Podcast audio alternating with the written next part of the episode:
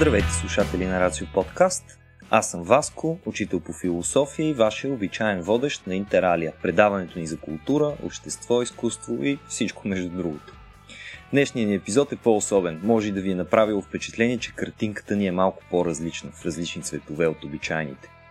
От сега до края на годината в Интералия ще пускаме аудиото от епизодите на една наша нова видеопоредица, която се осъществява с подкрепата на столична програма Култура.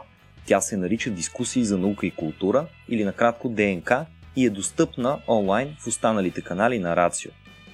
В нейните рамки търсим пресечните точки на света на експертното академично познание на науката и онези теми, които обикновено принадлежат на широкото поле, което пък обозначаваме като култура. Наши пътеводители в заплетените светове на физика, химия, биология, философия, образование, литература, кино, музика и много други са хора както учени, така и от света на изкуството. В следващия час и нещо ще чуете разговора между Любо Мен и Стефан Русинов, когато може би познавате от някои от епизодите на подкаста от предишни месеци. Стефан е преводач от китайски и миналата година, благодарение на него, излезе първата книга от трилогията на Лиот със син Земното минало, която се нарича Трите тела. Между другото, ако не сте я чели, горещо я препоръчваме. Та понеже става дума за научна фантастика, решихме точно за това да си говорим с Стефан. Какво е фантастиката, защо я харесваме, кой от нас какъв опит има с нея.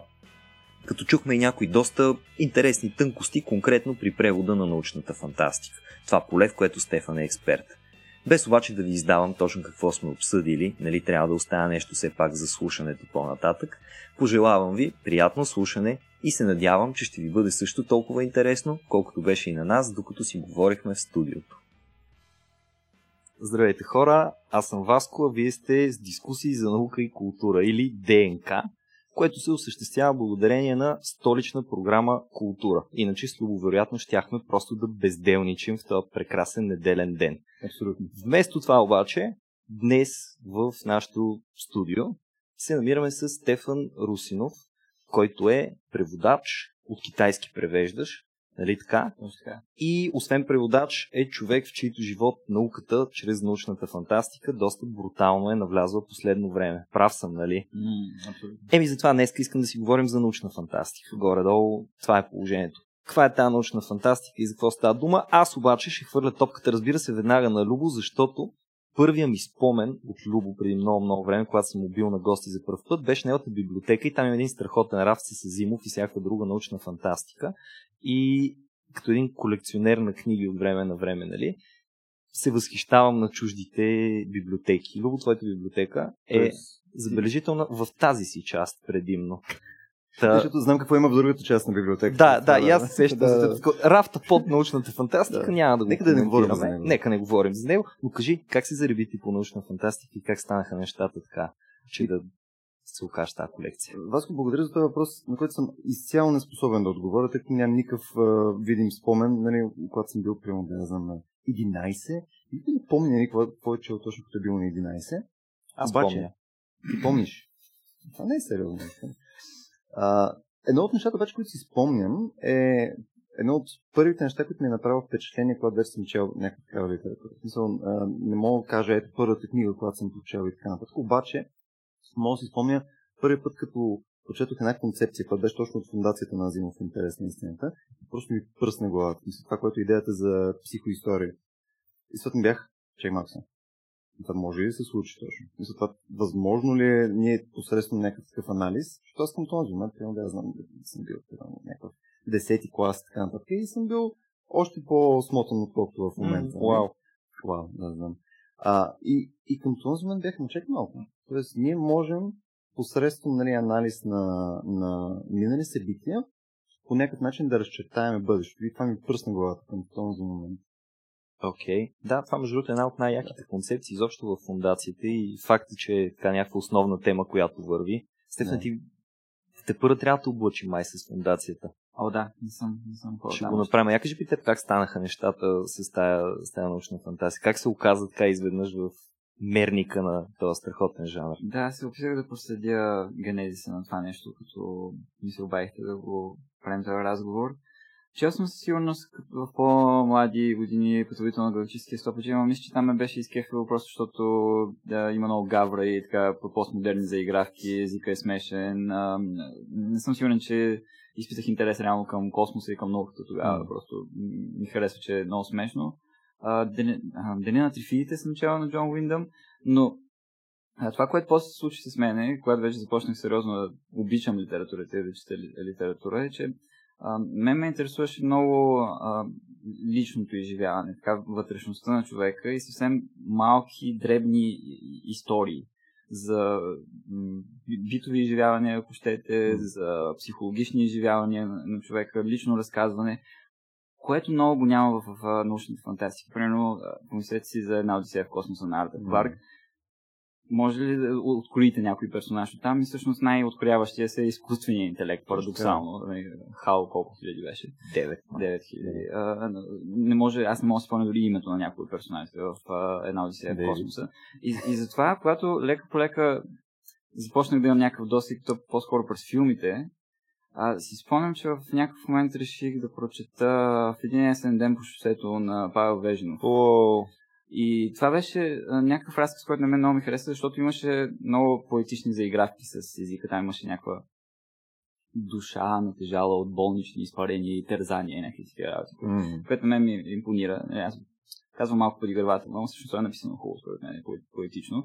И има една много лична история за, за един човек, който в рамките на съвсем кратко време, не като в научно-фантастичните епоси, изживява нещо, което и тук е важното вече за научната фантастика, му преобръща дискурса. Тоест, изведнъж се оказва, че това, което ние сме го смятали като научно познание, че сме сами, примерно, mm. не е вярно. Има други цивилизации, има друго. И това, което на мен ми харесва в цялата тази работа е как м- научната фантастика, тези истории, тези фантастични истории, осветяват подразбиращото се и го оговат и го поставят под съмнение че това, което ние подразбираме като истина, като стечение на нещата, било то в миналото, било то в сегашното, било то в бъдещето, всъщност не се подразбира. Всъщност е можело, може и ще може да бъде по съвсем различен начин.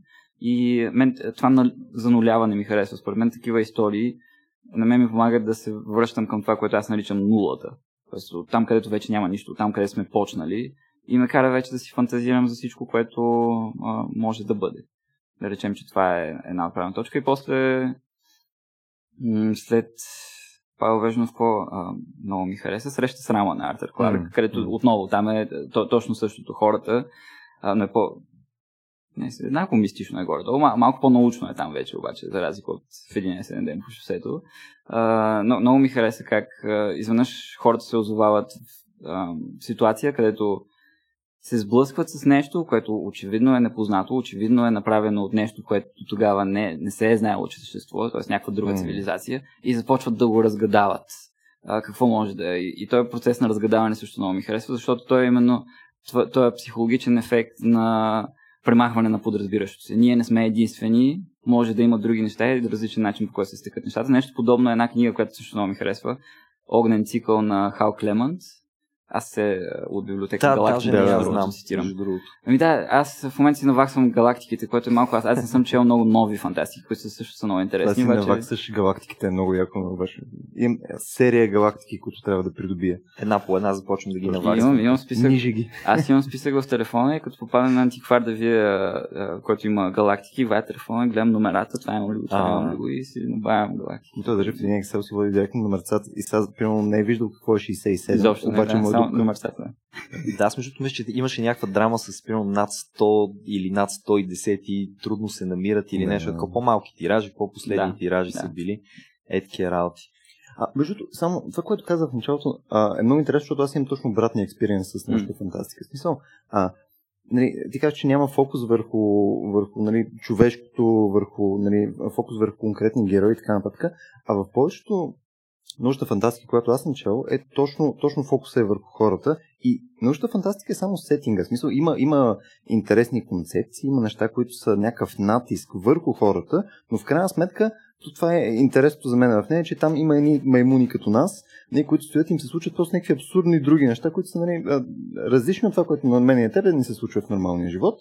Но прямо отиват, намират някакъв обелиск или прямо нещо, пътуват някъде в междугалактическото пространство, между време, но пак един е там се влюбил с някой друг, нещо има някаква драма, нали, биват ужасни хора. Мисля, а, точно този тип човешката част, според мен е много ясно запазена в научната фантастика. Ако не беше запазена, ще да ни е много по-странно да я четеме. Примерно, mm. а, има научна фантастика, пълно като, кажем, Питър Уотс, а, слепоглед. Mm. Нали, там, а, там до някаква степен тази хуманизация е, е взета допълнително, защото самите герои са малко по-различни. Има вампир и така нататък. Това е малко по-особено. Mm-hmm. Нали? И съответно тя е една идея по-трудна за четене, поне за мен. А, докато другото, прямо само в саги, като а, Рама или прямо фундацията, там роботите и така нататък, там е толкова класически, нали, даже са пълна опера се усеща малко на моменти, че, че трудно може да кажеш, че е дехуманизиран. Mm. Може би, за да. Не знам, може би разликата е, че ми трябва на мен лично а, някакво наистина дълбоко лично преживяване, което да е описано, а не просто човек, който има характер, mm. определено, и е в центъра на събитието, но а, някакси индивидуалността на преживяването и по-важното за мен е особеността на, на погледа към това. А, примерно, м- на мен ми харесва, когато се случва нещо фантастично и персонажите, които са поставени в центъра, реагират по някакъв а, по-особен начин. Примерно, mm. ако не реагират изобщо на нещо фантастично. На мен това mm. ми харесва. Не, вау, какво става тук? Окей, okay, аз значи имам перфектната препоръка за теб. Да, така ще го попитам за препоръка. Да, и, и тя се казва Хиперион на Дан Симънс. Да, ще изкефи, ще изкефи много, защото това е практически е, примерно 6 или 7 малки разказа, които се намират в рамките на един по-голям наратив. Обаче всеки разказ, всеки един от героите, те са едни пичове, които пътуват заедно и си разказва всеки историята. Всеки един от героите разказва историята си първо по различен начин и второ в различен жанр. Примерно имаш нещо, което наподобява някаква форма на фантастичен хорър. И между другото почва още с него и директно те грабва книгата с този разказ. По-нататък имаш нещо, което е абсолютен филм нуар, нали? но пресъздадено в тая тяхната вселена. И то точно е една така мацка, която е частен детектив, среща се с някакъв странен клиент. Най-бруталните клишета, разбира се, се срещат, но са разказани по интересен, оригинален начин и всичките са супер лични истории, защото буквално едни много различни персонажи от много различни места. Всеки си казва, нали, моя сблъсък с няма да казвам какво, защото да си го прочетете и да ви е интересно, идва от е това място. И ако ти скефи по-нататък може да прочетеш, той има още три книги. Okay. Де-факто Хиперион, падането на Хиперион, Ендимион, възхода на Ендимион, но само първата е структурирана по този начин. Останалите вече се превръщат в разни разкази. Между другото, в моя експириенс също научната фантастика по-скоро бие на някакси лични истории в контекста обаче mm. на още едно нещо, което а, преди време някой ми беше обърнал внимание бяха, бяха си говорени приятели за разлика между фентазито и фантастиката. Тоест, mm-hmm. кое, кое наричаме фентази, кое наричаме фантастика, ако може да се открои някакъв супер така, ясен, разграничителен критерий. Аз не съм съгласен с тях, но ще ви кажа те все пак до какво бяха стигнали и се бяха съгласили за него. Фентазито много често показва лични истории, нали, в рамките на обаче, примерно там има някакъв злия император, но ние mm-hmm. ще гледаме сега героя, който отива да свали злия император. Това е. Докато фантастиката много често разглежда пък обществени проблеми. И там човека винаги е в контекста на някакво общество. Нали, това е тяхното впечатление, пак казвам. Не чак толкова мое. По-космополитно, да ме. По-космополитно е, повече се говори примерно за някакви, ето ти, психоисторията, законодателството, някакви институции, машинации и така нататък, защото много често нали, научната фантастика е свързана с някакво бъдеще. Нали. Рядко става okay. дума за такава научна, научно преосмислене на миналото. Как се казва това? Ретрофутуризъм ли беше или това беше обратното? Има, в смисъл, има такъв жанр, който специално вкарва някакви такива елементи, смесва миналото и бъдещето. Обаче, реално, наистина в много от големите, да кажем, ето да вземем един Дюн, защото тази година живи и здраве, ще го видим и филма нали, на Дени Вилньов.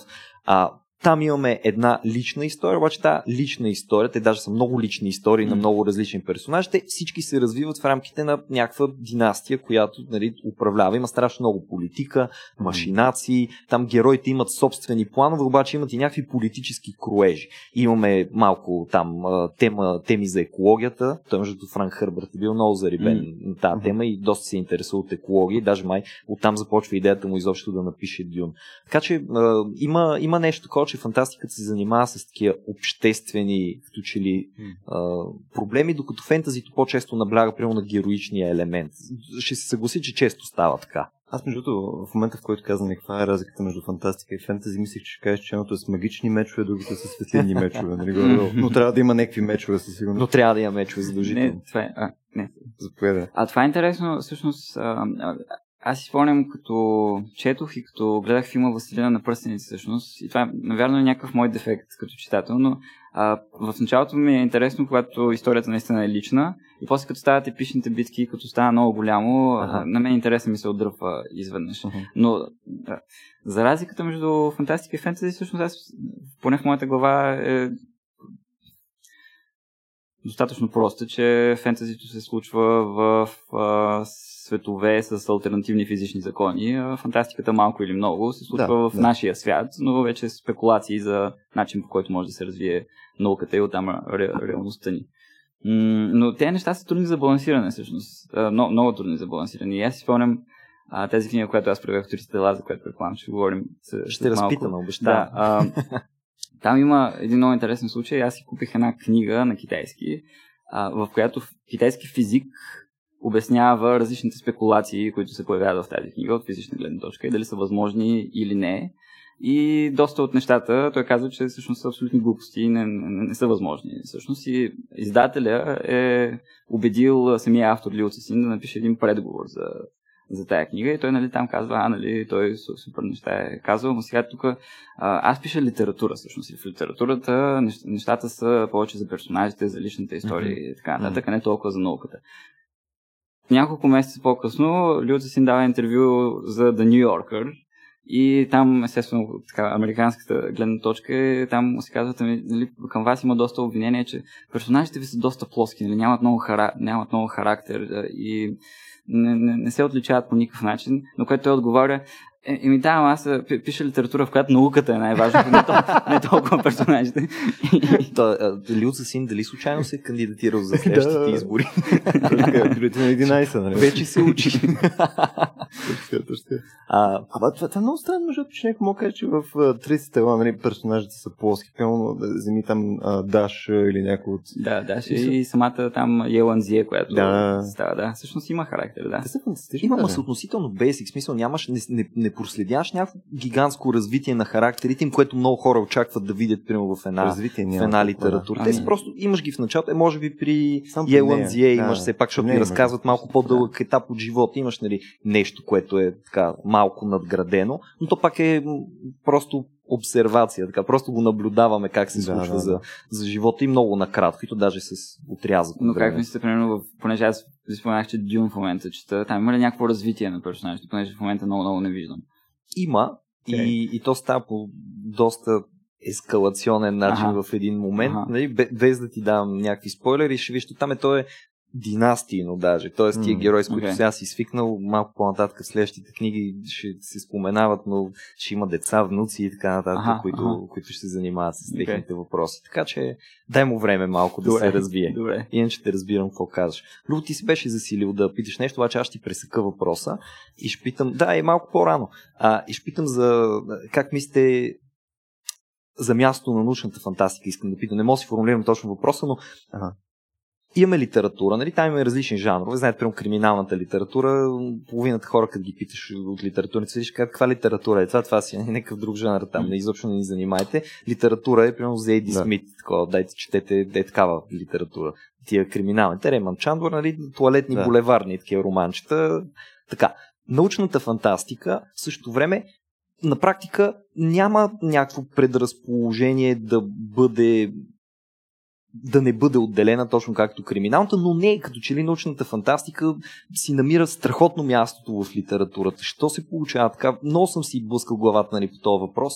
Дали е защото наистина продължават да се засягат психологически, исторически, обществени проблеми и така нататък, макар и в едно. То малко като, като мисловен експеримент се получава често, или има някаква друга магия в нея.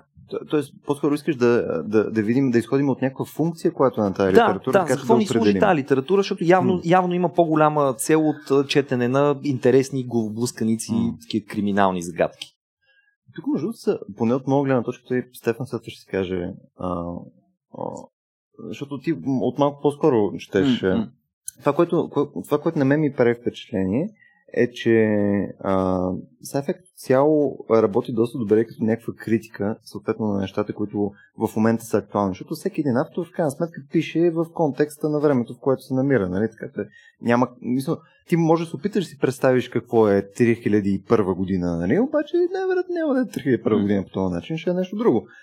Тоест, а, нали, теми свързани с капитализъм, с нали, а, големи теми тип глобално затопляне, съответно Земята вече е обезлюдена и сме отишли да пребем други планети и така нататък. Нали, смисъл, този тип критика е доста интересно в, в нейната крайност, която се взима нали, в, в такива творби. Те обикновено, между на се забрази с изключение, прямо на Артър Кларк и няколко други, а, обикновено са тежка депресия. Обикновено са отишли, винаги е станало по-гадно. Yes. Много рядко е станало по-добре. Или е станало в някакви посоки по-добре, обаче като цяло не е окей. Okay. Включая пълно експанзията, което е също една феноменална поредица. Нали? Сега има и в а, Netflix. Netflix ли? Бе, някъде има стримват. Да. да. А, в смисъл, сега вече има сериал, че примерно там на, се е случило някакво в посока на някакво по-скоро светло бъдеще, обаче пак нещата много не са окей. Okay. Смисъл, нали, имаш някакво количество разделение отново на хората. Смисъл, всичките проблеми, които ги виждаме тук нали, в момента, в а, геополитическата сцена и така нататък, там просто е а, млечно-галактическата сцена. В смисъл, отиваш и виждаш нали, белтерите, виждаш марсианците и така нататък. Как всички имат сходен тип натиск, който нали, в момента виждаме в нашето общество. Mm. И второто нещо, мисля, това е едното, нали, уприличаване нали, на а, на модерното ни общество в някаква по-голяма крайност. И второто нещо, което според мен изпълнява а, като функция е а, просто ти дава някакви малки зранца за размисъл. И пълно кратките истории са много по-добри даже в това отношение. със сигурност фундацията тип нещо, където има нали, концепция като психоистория също е яко. Ама те чан теча. Точно така. Имаш неща, които а, много, много удобно могат да ти ги подхвърлят да са дори философски теми и така нататък, които да, да, да ти позволят да мислиш в някаква посока и да, и да си промениш гледащето за нещо, което може да е иначе супер стандартно за теб. В смисъл, а, да ти покажат някакъв, просто един поглед върху някакъв свят, един много кратък поглед, и, това да, и да почнеш след това да те гложи и да си въртиш неща в главата, което е много специфично конкретно при, sci- при sci-fi. Аз много малко други неща мога да кажа, че по, по този начин бихме ми работили. Не знам, Стефан, при тебе как? Аз а, съм съгласен с всичко, което казваш, обаче си мисля, че това някакси ни помага толкова да разберем научната фантастика, защото може да го кажем за всяка литература. Това е това, което казваш. Нали, тя така да се замислиш, дават изранца и така нататък. И, и аз като си мисля, всъщност, понеже аз занимавам основно с литература и съм mm. чел основно не научно-фантастични произведения, така че когато оценявам научната фантастика, си оценявам с моите си критерии общо от литературата. И не съм съвсем сигурен как да я. Нали, в а, много среди се говори за нали, ти спомена алармистичната функция, която, е, която е добра и която м- така се носи доста силно от научната литература и в другите жанрове по-скоро я няма също спекулативната и функция или прогностичната и функция. Mm. Нали? Много се говори за научната фантастика като, като за прогностика. Аз не съм сигурен доколко ми е интересно всъщност да мисля за научната фантастика като прогностика, защото всъщност ние нали, имаме доста научни, научно-фантастични произведения, които са оцелили някакви неща, са, mm. са познали неща. Обаче, ако вземем пълния обем на хубави научно-фантастични книги или изобщо на всички такива книги, ще видим, че тя изобщо не се справя добре с yeah. това да, да предсказва бъдещето. Аз За щастие, между другото, защото не че... Тъгъвня. Аз сега нали, чета галактиката, които са стари да, научни фантастики. Има едно интересно, защото ето чета а, Клифърд, Клифърд Симък, който е навлязъл на български като Саймък, по някаква причина. Да. А, и там а, идва някакъв човек, който не е бил дълго време, загубил се някъде в Мгм. времената и слиза на, на Земята или на някаква друга планета ли беше. И там се ориентирате първа и го посреща някакъв шеф там на Земята. Казва така и така, тук уредили сме ви хотел. И той казва, да, как ще стигна до хотела? Ами тук с телепорта, нали?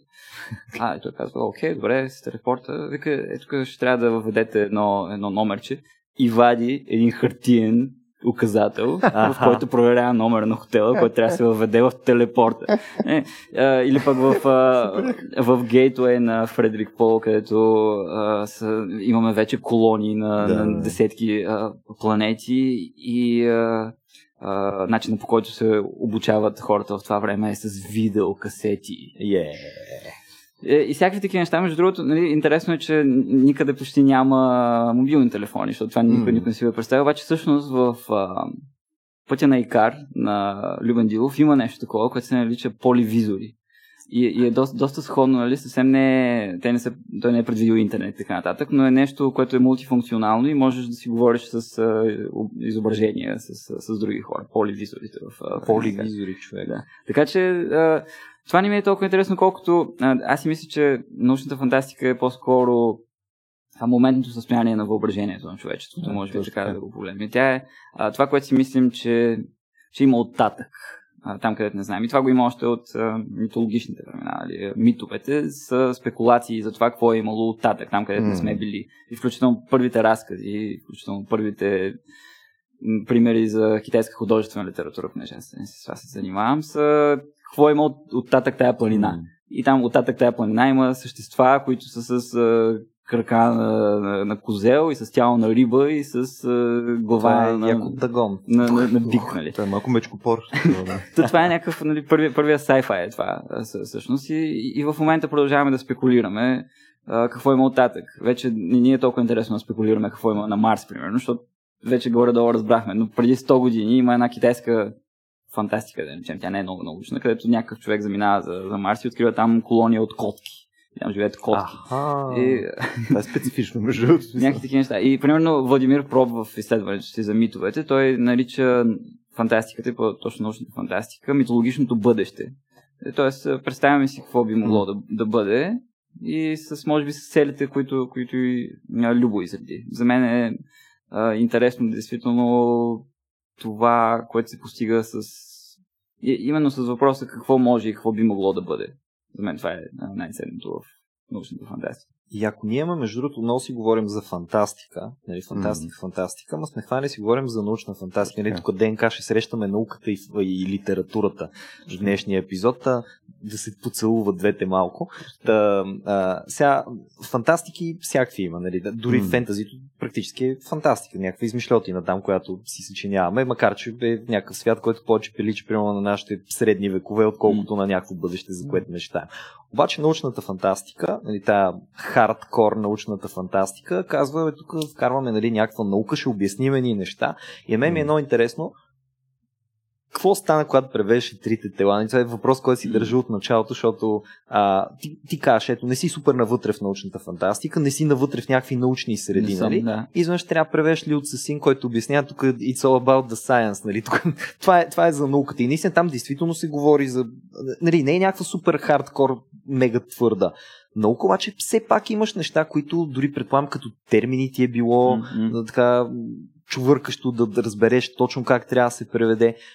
Разкажи, моля те, за този процес. Много ми е интересно. Какво става? Консултанти някакви имаш ли? Търсиш ли? Къде ги намираш? Леле, това е как много- се справяш? Това е много дълго, не знам. А, да, иначе аз първо я м- прочетох и много, и много ми хареса и всъщност това, което казваше, вярно, според мен беше най-якото това, че науката всъщност е един вид главен герой в тази М. книга и всъщност от, от науката зависи как се развива историята и а, се проследява развитието и дето викахме, че понякога често в научната фантастика няма развитие на персонажите, обаче тук е толкова вълнуващо развитието на науката, тя е като един персонаж, който виждаш как се развива във времето. И това беше много вълнуващо. Аз като я прочетох, а, имах много интересно изживяване, нали, пълен лаик, а, чел съм някакви неща за квантова физика, обаче квантовата физика, аз като човек на литературата съм, а, нали, колко поетично нещата могат да са хем едното, хем другото, а, колко хубаво, това, от литературата аз го знам как, нали, той, един човек може да е хем добър, хем лош и това не е, не е конфликтна ситуация, нали, ето, няма, няма проблеми.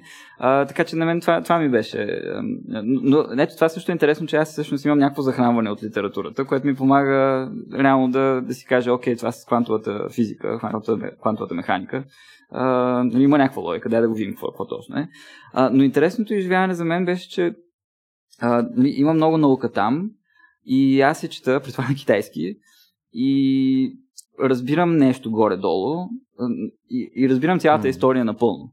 Не знам, не, не съм анализирал и не знам как точно го е постигнал Лио Цесин това, а, че историята може да развълнува и да те кара да четеш да се интересуваш какво ще случи нататък, без реално наистина да, да ги разбирам тия неща, но попивайки по пътя част от тях и, и разбирайки и образовайки се по този начин и, заинтерес... и по, по този начин аз лека по лека се заинтересувах.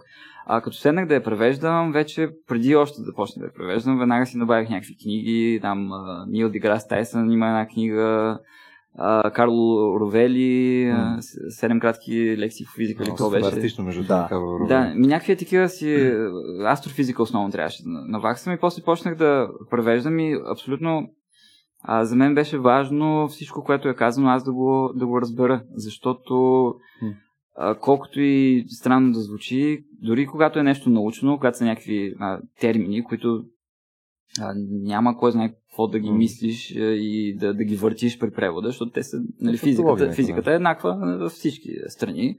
А, почти винаги, когато го превеждаш и не си го разбрал, в превода това се личи. И някой, който го разбира и като го да. прочетеш, си проличи. Така че за мен беше важно да, да разбера всичко нали, правих много търсения в Google, но със сигурност и е, попаднах, докато търсех на едни качени лекции по астрофизика, точно уводни лекции по астрофизика в а, а, чех се, се забравям, физичния или физическия факултет беше. Физическия, физическия факултет на Софийския университет. И четох, четох, четох и в някакъв момент си казах, абе, добре, това е, това е някакъв як пич, който ги е написал тези лекции. Я да видя кой е, я да видя има ли мейл в а, там сайта на Софийския университет, намелих му мейла, писах, писах му, той а, Тодор Велчев се казва, а, съвсем а, така отзивчиво подходи, аз му пратих едва ли не половината книга. В смисъл, аз му писах, може ли да ви пратя тук едни изреченица, които само да ги погледнете, дали всичко е наред, всичко е казано. Бом, половината книга. а, и той се видя малко в чудо, но съвсем щателно ми отговори на всичко. Сега, тук е един проблем, който е хубаво да засегнем е, че, и мисля, че говорихме и за, за това в епизода, който записахме там с Стоян за, за превода, е, че за много термини, понеже научните открития в масовата си част не се случват в България, те се случват, mm. те се случват на английски. Тоест, дори не може да кажем, че не се случват в България, не се случват на български. Mm, и дори а, българи, които правят открития, те, те ги правят на английски. И термините навлизат на английски. И тук не се случва до, очевидно достатъчно е, плътен процес по м- конвенционализирането на тези ага. теми. И, примерно аз в трицата имаше много за, за Слънце. Аз трябваше да се образувам каква е структурата на Слънцето, какви mm. слоеве има. И писах на три, трима различни специалисти всъщност. Uh, беше Тодор Велчев, единият uh, беше преподавател, който се занимава специално с Слънцето. Mm-hmm всъщност на третия написаха, си купих една книга по астрофизика, в която бяха обяснени.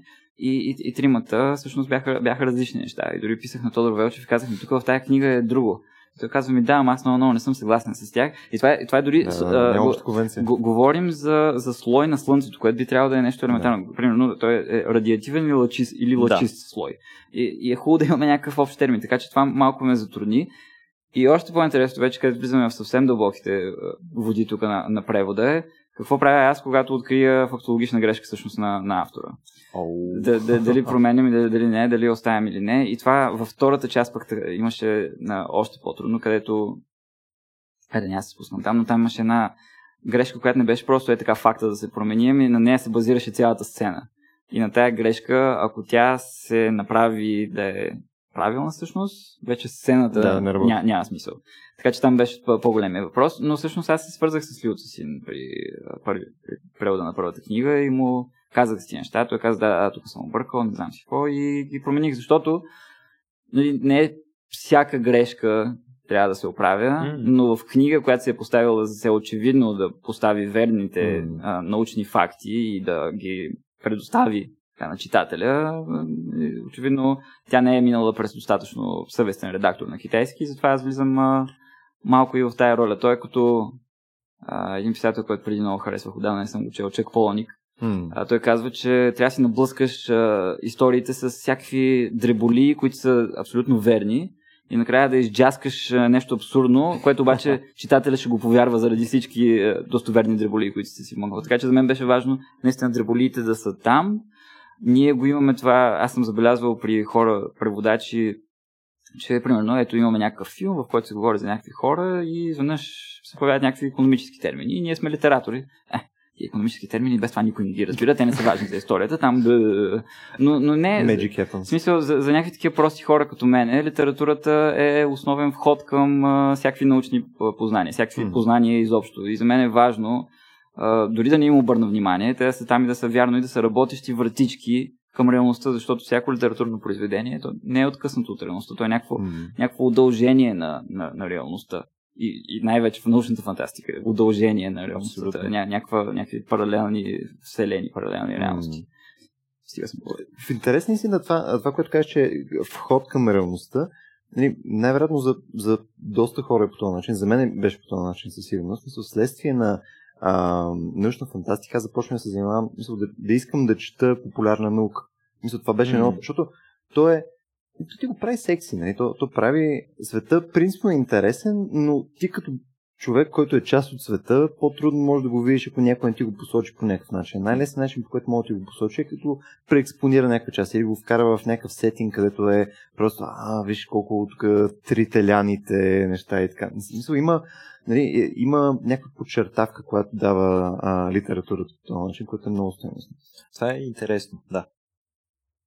Кажи, кажи. Да, ами аз, аз все пак искам да разбера. Любопитен съм, просто и ще го забравя. Да. Какво направи? Как се справи с тази ситуация? Кажи ми, че не, не, не слагаш бележка под линия, в която пише нали, бележка на редактора или на преводач. Между време, тук нали, автора малко се объркал фактологично, игнорирайте тази част и, и просто запазете цялостното усещане от сцената. Можеш ли да ни кажеш или да изчакаме втората книга, за да разберем? Аз с втората книга ли?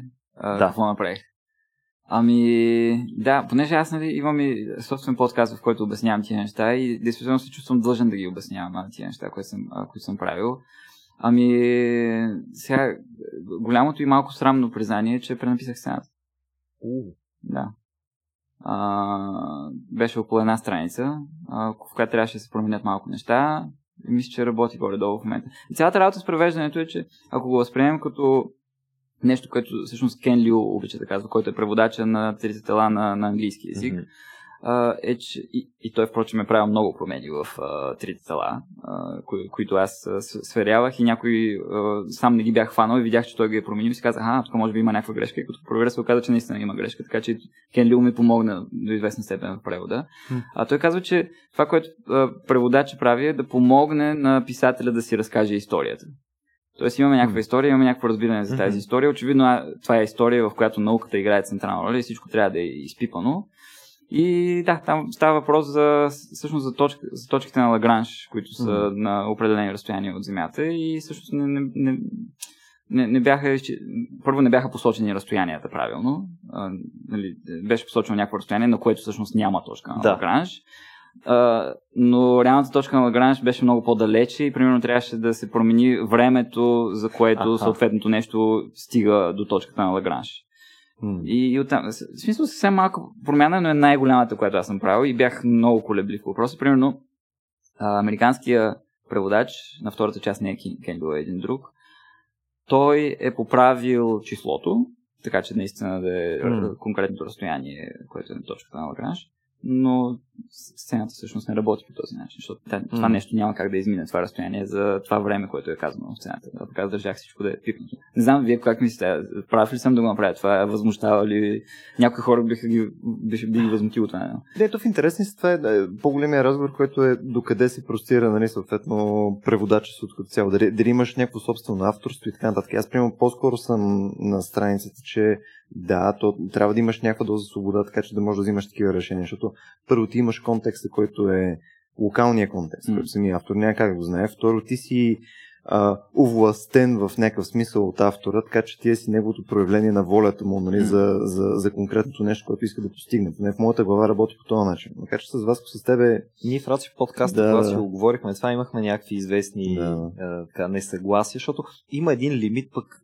нали, след който промяната става така леко абсурдна. Примерно М. една, една история, да кажем, а, ето а, тия всичките истории на Шехерезада от хиляда и една нощи, М. е примерно да, да си представим, че това го прехвърлим в а, някоя скандинавска държава М. и нали, случило се примерно преди 300 години някакъв превод. Е така, абсолютно измишлете. В момента влизаме в фантастиката. И тия там не са виждали Камили, нямат никаква идея какво е Да. Камила и, и какво просто сменя Камилите с коне и сменяме името на, да, Ага. примерно, ония Да. с Ярал, някой си, нали. А, в смисъл, разбираш, има някакви, някакви промени, които мен леко ме бъгват, но никак не съм против да се внасят известни корекции, защото, примерно, аз съм виждал преводи, които са оценявам като по-добри от оригинала. Са, кой съм аз някакъв там whatever guy. Обаче, чита някакви неща на испански. Най-вече тук мога една, една похвала за Атанас Далчев като преводач, който просто е брутален. Чита някаква поезия на испански, тя е великолепна, след което намирам някакъв превод на Далчев и го чета и човек, той от най-якото нещо на света е направил още по-яко нещо. Разцепива, да. What? И е променил много малко неща. М. Но въпросът е, че примерно там е запазил основното усещане. Така че не виждам никаква драма с, с някаква промяна на сцената и то особено такава, която е в крайна сметка е в полза на нали, един м, досаден в подробностите читател, който ще каже, а, това тук не е вярно, аз сега ще проверя, то това не може тази скорост, която е посочена изобщо да стигне до там. Нали. Какво е това сега? Аз научна фантастика ли чета или просто някаква измишлетина, нали, някаква... да. Представяш си, представяш някой чете и само такова, чакай малко, и дръпва елката. Аз, точно, аз точно така бях. Точно така. Но то може би е дребнаво, защото в крайна сметка това минава и заминава и не е толкова важно реално. Дори да го бях оставил както си е в оригинала. не, не е така, не съм съгласен. Не съм съгласен. но, Важно е. но аз бях толкова съсредоточен в цялата история, толкова исках наистина всичко да е наред, защото а, тая книга, като жанрова книга, ние си говорихме за жанровата литература като за периферна, тя излиза в Китай в лош вид, нередактиран вид. И самия Лио Цесин, както ти- казваш, той а, в едно интервю казва, че а, английския превод на, на Трите тела е, е по-добрата книга от, от китайската. Аха. И именно защото са поправени там тия грешки. Така. най- най-вече. М. Да, така, но иначе а, това е всъщност процес, а, как се нарича, л- л- локализация, който го има при, видео, при видеоигрите, при електронните М. игри, който а, когато се внася в определени държави, трябва да мине през определени промени. Примерно в а, някоя държава а, са забранени... В Китай май World of Warcraft, аз си спомена една много известна история, че например череп или какво бяха цензурирали. Примерно, нещо има такова, много, да. много неща, Да. които като символи Да. не могат да присъстват Е, там е, и просто ги сменят Е, това е процеса на локализация, който а, съобра... м, адаптира реално историята или нещото, продукта спрямо м, средата, в която а, попада. Иначе това са двете на- големи направления, двете крайности в а, превода. Нали? Едното е, как да наречем, одомашняване. А, това, което казваш, нали, Камилия, пък там нямаме Камили, или това, което бях споменал в, в подкаста, нали, някакви мисионери отиват при инуитите там, при, в ледовете и искат да им говорят за а, агнеца Божи. Там няма агнеца. И, Какъв агнец? това Какво е това? Да, е тюлена Божи. Тюлена та, това е нали. Да, да. Иначе, иначе си има аргументи за как, как да устраняв, устраняването, отчуждяването, в който да запазим в крайна сметка екзотичността на, на, на другия текст, на другия език, да го оставим да, да, да вилнее като друг и ние да го усетим като друг, ама аз не съм толкова почитател на това, защото според мен не се получава читава литература. Така. Естествено, всеки превод е някакъв баланс между двете. Да, разбира се, то е, ако, ако не загубиш някаква важна идея, която се съдържа в оригинал, защото аз тотално не съм против, не говоряки Да. си за преводи, това да, да се правят известни промени в крайна сметка, а може би бих бил против някакви много тегави, сериозни, примерно така, да кажем, първи, първи път, когато съм чел Дракула, се оказа, че съм чел някакво българско издание, примерно от 91, М. което е скъсено почти наполовина като съдържание, защото просто, о, това тук за нашия читател не е интересно, това няма го. Има... Накрая съм получил някаква друга книга и аз съм си създал различно впечатление. М. Но ето кое е хубавото. Пораснал съм там някъде във времето, казал съм си я да взема да препрочета Дракула, ама сега, защото съм газари, примерно, чета на английски от 100 години, ще фана да я прочета на английски, защото съзнавам, че тази книга е много по-голяма, има много повече съдържание, запознавам се с оригинал и казвам, ето сега съм супер хепи, нали? аз, аз си познавам единия вариант на книга. То буквално всеки превод, и аз от тогава гледам, откакто това ми случи, гледам на преводите просто като на някакви варианти. Ако ми е много интересно и владея там майчиния език на автора или оригиналния, на който е написана по нещо, мога да не му е майчиния език, нали? Ще я взема, ще я прочета на този друг език и ще кажа, да, окей, супер кул, затова нямам против никак си говорихме, май да не се отклонявам за Оруел там и Да, тия да. промени, дето искат да, да правят, и да го усъвременяват някои от преводачите му. Е, файн, I don't give a shit, защото всеки може да си фане и си го прочете или на английски, някои от старите преводи и да каже, да, ето мога да направя сравнението и това ме кефи повече, М. като, като някаква история. Та, В интерес на истината, мисля, че всички могат да се съгласиме. Ако в крайна сметка му се получи на преводача, никой няма нищо против. Нали, смисъл там нататък какво е, дали го е усъвременил, дали го е променил, дали е пренаписал там няколко страници и изведнъж са отишли на Марс, а не на Венера, нали? Няма никакво значение. В крайна сметка, ако се е получил, всички са. Това беше супер. Мисля, никой няма да ходи да, да се чуди, смисъл какво точно е искал да каже тук автор, при положение, че няма и контекст за оригинала, нали, докато ги чете едновременно. Ама освен преводача, защото е така, както Стефан Да. го. Това спомням преди години бях гледал един филм документален за скандинавска, ма дали норвежка беше, дали датска преводачка на Мураками. М. Мете Холм, която там, нали, фабулата е, че забива на някакво изречение и си казва, аз това, нали, това може да се преведе по Да. няколко различни начина, обаче искам да усетя как най-правилно би било. И Включително нали, в документален филм тя пътува до Япония, където се среща с един свой приятел, обсъждат го този текст. Едва ли е отишла за едното изречение до там. Надявам се да не е отишла за едното изречение до там. Но в крайна сметка тя там каза нещо много яко и то е това, което аз създавам нали, тук, ще бъде гласа на автора в нашата държава. Защото всички, които са чели Мураками на български само в преводите, които имаме на български, за тях не звучи гласа на Харуки Мураками, който го е написал на японски. За тях звучи гласа на преводачите, които са му дали нали, определено звучение. Да, да. И, и наистина, аз като съм чел едно и също нещо на, на някой автор на английски, примерно и на български, много се усеща как преводач е дал от себе си някакъв глас. И тая връзка, за да има смисъл от цялата тази тирада, е и моят въпрос, има ли такова нещо като наука за превода, примерно? Можеш ли да кажеш, че превода има някаква собствена литературно-научна част, която нали, не, не е просто фу, фри спирит, аз имам много въображение и съм оригинален и импровизирам. Нещо, което си е баш науката за превод. Е, това работи и така трябва Виж да дали е бъде. повече наука или е повече изкуство. Ми, да, аз мисля, че е повече изкуство. Така, просто го хвърлям на масата, ама е, имаме си преводач, тук Стефан ще ни каже малко повече. Да, и преподавател по теория и практика на превода. Прекрасно. от, от скоро. Ами, всъщност, това е интересно, между, между другото, че предмета, който аз наследих, не съм го кръщавал аз, е увод в тео- теория и практика на превода. Всъщност, а, теория на превода се смята за, за устаряло на- название, защото такова нещо по-скоро няма. А, така че бих казал, че теория няма, наука по-скоро има, преводач, има преводачески изследвания. Има принципи, които са изведени, има неща, които се изследват, които влияят на, на превода. В крайна сметка, това, което ти казваш, ако се хвана за него, преводачите сме хора. Ние сме индивиди и не случайно сме носители на авторски права. И сме носители на авторски права не защото трябва да получим хонорара, защо- защото сме носители на определени отговорности и вкарваме себе си. И не е случайно, че а, няма как а, нали, практически невъзможно един и същи текст да бъде преведен по един и същи начин от двама различни а, човека. И затова там, като стана скандала с плагиастваните преводи, беше почти очевидно за всички, че те са действително изплагиаствани, колкото и да са той да, да е правил някакви козметични а, промени Владко Мордаров. А, да, така че да, има а, на наука, която първо изследва наистина средата, в която се, се извършват преводите, която влияе, културна, економическа среда, всичко това влияе. И има определени казуси, случаи, за които има определени решения.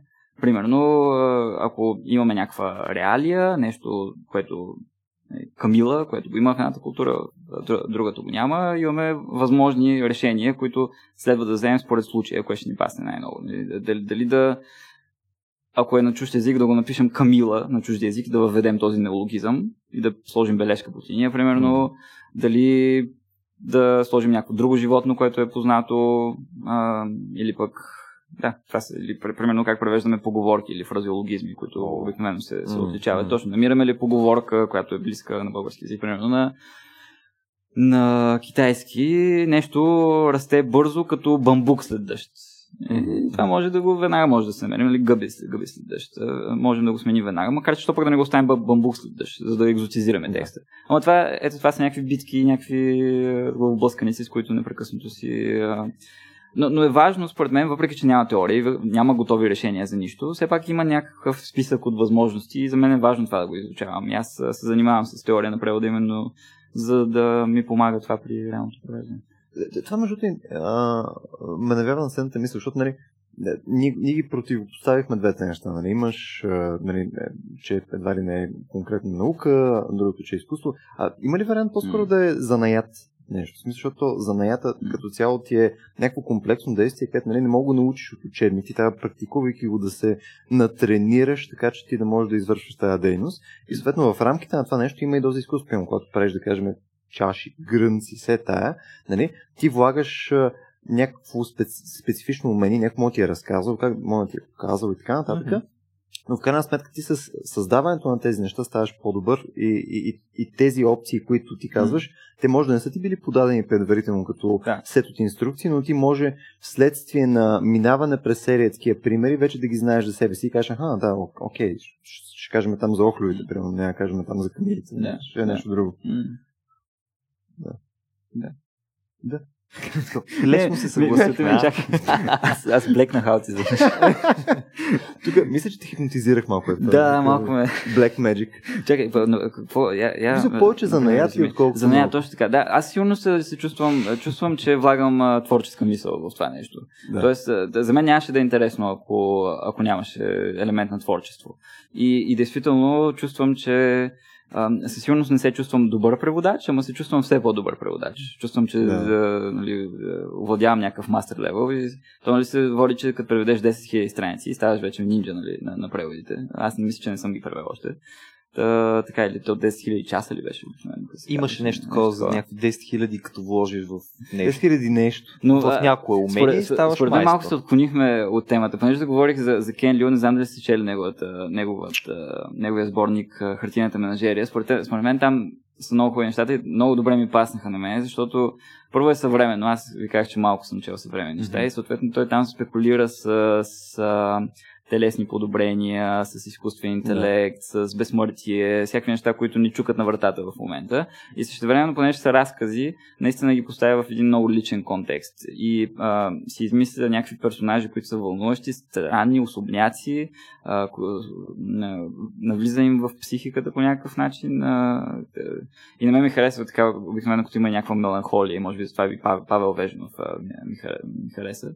Та, много, сил, много силен сборник, според мен. И Той наистина- преведен ли е на български? Преведен този на сборник? български доста добре. Той е на- написан на английски, не Кен Лилов си е американец и е преведен от английски, Аха. съответно. Прочета, между Ще, ще да е готин беше казал, да, преведен е много добре, аз съм го да, превеждал. да, да. Тук- И после си го вадил да си после ги мята. Шест бройки, така да заповядайте след. Само не, След 12 като приключи разговора. Не, между другото, да, да говорих си такива разкази на мен от последните няколко години на Тед Чан сборника ми е, ми е пократителен. Той, как се казваше? Escalation. А, на, на български мисля, че няма превод. Няма, няма превод и другия няма. Story of Your Мисля, Life че е първия мисля, че имаше. Story of Your Story of Your Life Мисля, има, има, да. и, не, Мисля- има аматьорски, смисъл любителски Аха. превод, който е само онлайн, примерно в Да. читанка, който някой рандъм ли го е фанал и го е превел и мисля, го е качил но мисля, там. че Story of Your Life and Iris в момента се превежда официално. О, Ето, ще видим още нещо яко начин. Даже не съм сигурен, но може би Владо Полегано го превежда, но не съм сигурен за това. Владо Полегано, който се занимава много с научна фантастика, той е изследовател и защо голям. Еми ще ми бъде, дай, дай няколко думи за Тед Чан, в смисъл какво... Аз, аз Защото хората може да не са чували за него, както аз не бях чувал преди да ми го кажеш Да, там да, преди да. година и нещо, обаче сега в момента съм абсолютно влюбен в него. Аз просто се чувствам виновен, защото всеки път, когато намеря а, някаква пролука в разговор в подкаст или някакво предаване и така нататък, съм Тед Чан. Тед Чан. Нищо, Борхес, Тед Чан, whatever. Точно така, да. А, е, сега е Борхес, нали, последните няколко месеца. А, така. Не, а в интересни сте за Тед Чан, точно това, което ти казваш, М. имаш няк- някакви такива bite-sized истории, които са точно минали през някаква призма. Точно има и доста меланхолия при него, има М. много такива интересни персонажи. И това, което аз в началото а, дадох като описание, нали, втора, втората част, която е важна за мен нали, за sci-fi, е, че точно тези зранца, които ти можеш да, да, да стоиш и да разсъждаваш върху тях, мисля, аз наистина ги намирам конкретно в sci-fi, а не в други неща. И, примерно, а, примерно, ето това, което преди малко си говорихме за там човек, който вади там тефтера, там с адрес бука и така нататък, преди да влезе в а, телепортера. Мисъл, телепортатор е фантастична тема, между другото. В смисъл, през нея може да минеш гледна точка на идентичност, М. може да минеш а, нали, за а, начин по който е структуриран живота и така. Мисля, може да, може да говориш за много отделни неща, а, които не може да минеш като нали, четеш разказ за как се разхождал с колелата нали, през гората. Okay. Окей. Са малко по-различно. Окей. Нали, малко по, по, по-абстрактна. Та, Течан, Течан, между другото, има, мисля, че първата или втората, има един разказ, който е за един такъв а, м, странен свят, където а, някакви същества, ти не знаеш хора ли са или не са хора и така нататък, които са примерно с а, някакви такива като а, а, маски, с които дишат явно въздух или нещо подобно. И е много странно започва цялото нещо и ескалира много, много крайно.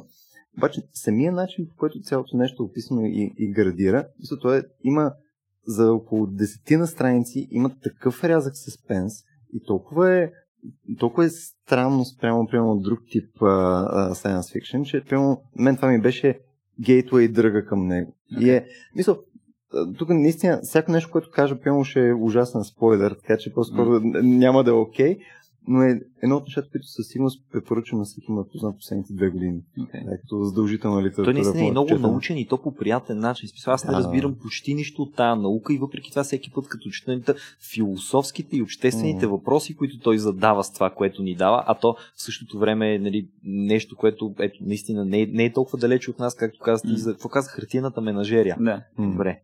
Кен Лио. Кен Лио. Ето виж, та, като Кен Ли, Толи го така, Далчо, нали, лесно се помни. Надявах се да не го кажеш. Да, но трябваше да го кажа. смисъл, това, да. това, е, това е предаване за култура. Няма как да не го Точно споменем.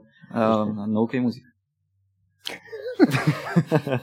Добре, ху. Ами, аз мисля, че имаше и някой последен въпрос, Любо, ти такъв, който ти е...